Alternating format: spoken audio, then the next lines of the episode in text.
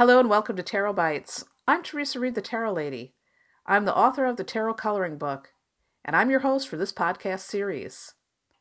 This is episode 15 of Tarot Bites, the podcast where I dish out short, entertaining, bite sized lessons on how to read tarot. For today's episode, our topic is the Hierophant.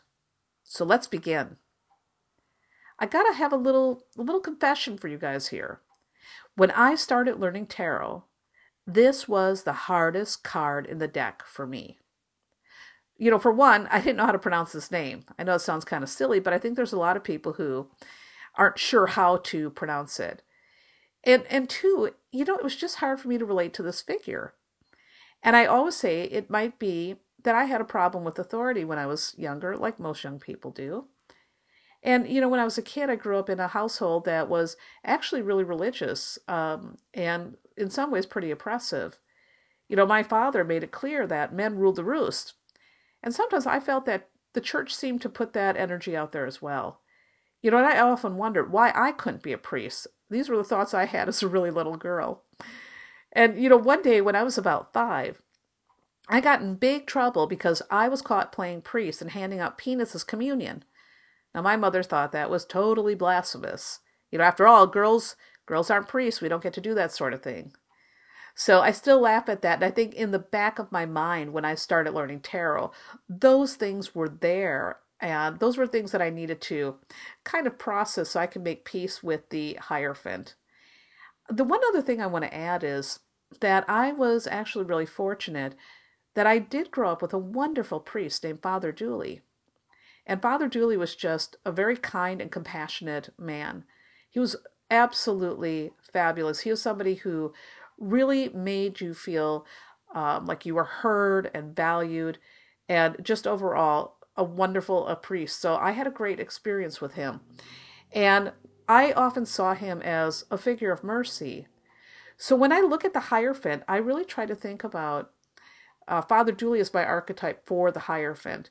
And that really helps me then to look at him as not such a scary guy, you know, not such a complicated card. So you might find that there is a spiritual figure in your life that you can relate to the Hierophant. And that might help you if you have trouble understanding this card, maybe making a connection to the figure. Anyhow, let's go ahead and look at some of the symbols. So he's notice uh, if you notice he's ruled by the number five, and five in numerology is the number of change. You know, in, in tarot, it's often considered a challenging card. So this does tell you right off the bat that there's something here that he's symbolizing that may be indicating a change, perhaps a spiritual change. Also, take a look at what he's wearing. So he's wearing, you know, Pope gear. And that religious outfit tells you right away that he's a religious authority. You know, I like to say that the Empress symbolizes the laws of nature, the Emperor is the laws of man, and the Hierophant is the laws of spirit or the spiritual world. Now, if you notice, just like the High Priestess, this guy sits between two pillars. The pillars are a sign of duality and choice. Also, right by his feet, there's two keys.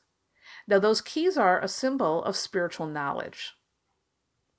The two figures that are in front of him are acolytes or seekers. And this shows you that people are looking to this figure for wisdom. So, right away, this card is telling you that this is all about spiritual wisdom. Now, in 78 Degrees of Wisdom, by the way, uh, Rachel Pollack says the word pope means father, and like the Roman emperor, the pope is seen as a wise figure guiding his children. So again, that really fits in with these seekers, these acolytes. Now, the other thing that um, the acolytes can symbol is initiation.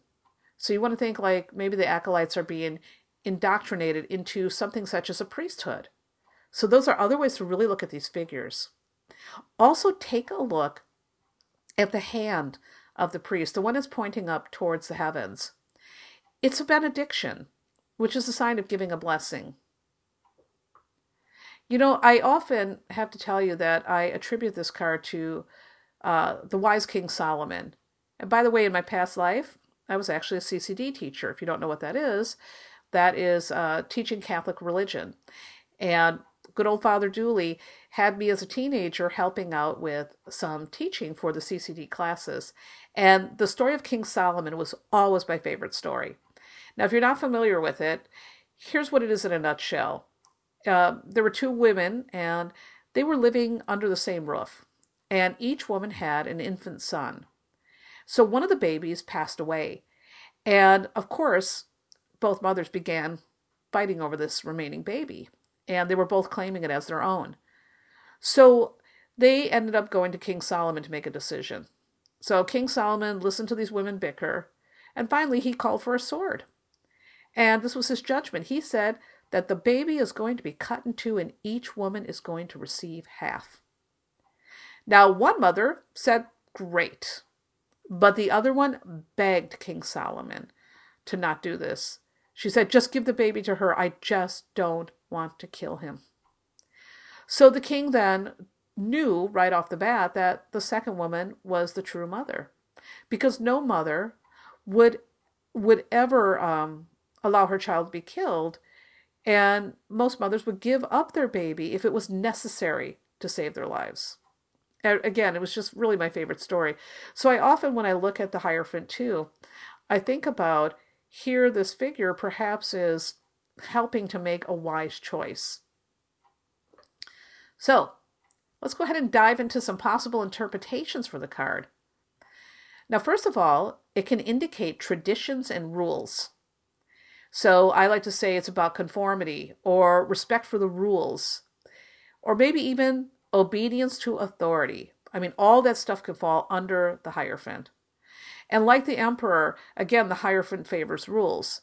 So the interpretation can be keeping the status quo or sticking to the tried and true path. All of that falls under this realm. I also sometimes see this card as a moral compass or a moral code, you know, which also falls into rules. The Hierophant can symbolize doctrine and orthodoxy, or an orthodox approach to a situation. He can also represent a teacher, mentor, counselor, or wise elder, which means he could be someone who leads rituals or guides others through higher learning. You know, I often interpret this card as a counselor if it comes up in a question about a troubled relationship. Now, the benediction, remember I mentioned that before, can also signal that you're getting the blessings to go forth with your plans. It's like everything's cool here. And also, this card can symbolize churches and spiritual ceremonies, such as a wedding. In fact, it's a good card for relationships because it can symbolize a spiritual union. In the case of a relationship, though, that is parting, this can also symbolize going your separate ways and being peaceful about it. Now, I've also had this card come up to represent a religious outlook on life, or it can also just symbolize religion, period. In fact, years ago, I remember doing a reading for a young woman, and I was doing the Celtic Cross, and this card came up in the position symbolizing her environment. And I said that it looks like there is a lot of religion in your household or a religious figure. And she said, My dad is a pastor. So, I mean, it can really literally symbolize religion. All right, let's talk about reversing the card. I know not everybody works with reversals, but I do. And I think reversals can add so much to your tarot readings. So, when we turn the Hierophant upside down, it can symbolize breaking tradition or taking a totally unorthodox approach to things. It can even be a rebellion or a revolt of some sort. You want to think breaking the rules or overthrowing the old way. Now, it can also indicate original thinking or thinking totally outside the box. The reverse Hierophant is, after all, the card of nonconformity. Sometimes, sometimes, depending on context of the question and other cards around it, this card can actually indicate an abuse of power or oppression. And in addition to that, it could also symbolize religious hypocrisy. And I love this too. Rachel Pollack says in 78 Degrees of Wisdom, it can indicate gullibility. So that's really interesting, right? I like that interpretation. But anyhow, that's some sample interpretations for you, and I know it's a lot to remember, but here's a really good way to embody the card. For today, think about the rules that you follow every day. What are the daily rituals that you stick to? In what way do you hold up the status quo? As you explore those questions, you might actually start to see that the Hierophant plays a pretty big role in your life. I know he doesn't mind. So, that being said, uh, we covered a lot in this we tutorial. You know, we look totally at our friend the Hierophant symbols and some possible interpretations. So I, I really hope this little podcast gets you a more more comfortable with this guy. Again, he's really not so scary. And remember, you can always, if you have trouble relating to him, think about, with any card actually, somebody or a situation you can relate it to in your life. Like I, again, like to equate this with Father Dooley. And that can help you to make that connection. It's a great technique you can use with any card. So, anyhow, that wraps up this episode of Tarot Bites. And I want to remind you that you can check out lots of more tarot goodness on my website, thetarotlady.com. I've got tons of free stuff, free introductory classes for tarot newbies. I've got hundreds of blog posts, astrological forecasts, uh, just a lot of good, good stuff. And also, I've got a tarot master class and the tarot coloring book, which are both for purchase. So, all kinds of tarot things for you. I hope you enjoy it. And I want to thank you again for listening. I hope you have a beautiful day. And I also hope that if you like this podcast, you'll take a moment to give it a review on iTunes. This will help more tarot people find their way to this little series. And of course, a reminder pay close attention to your intuition throughout your day and let it guide you into making brave, excellent choices. Remember that you are always in the driver's seat of your life. You are in charge of your decisions, your plans, the action steps you take or don't take. You're the boss. And if you don't like where your life is headed right now, you can change that. Nothing is ever fixed in stone. The tarot cards tell a story, but you write the ending.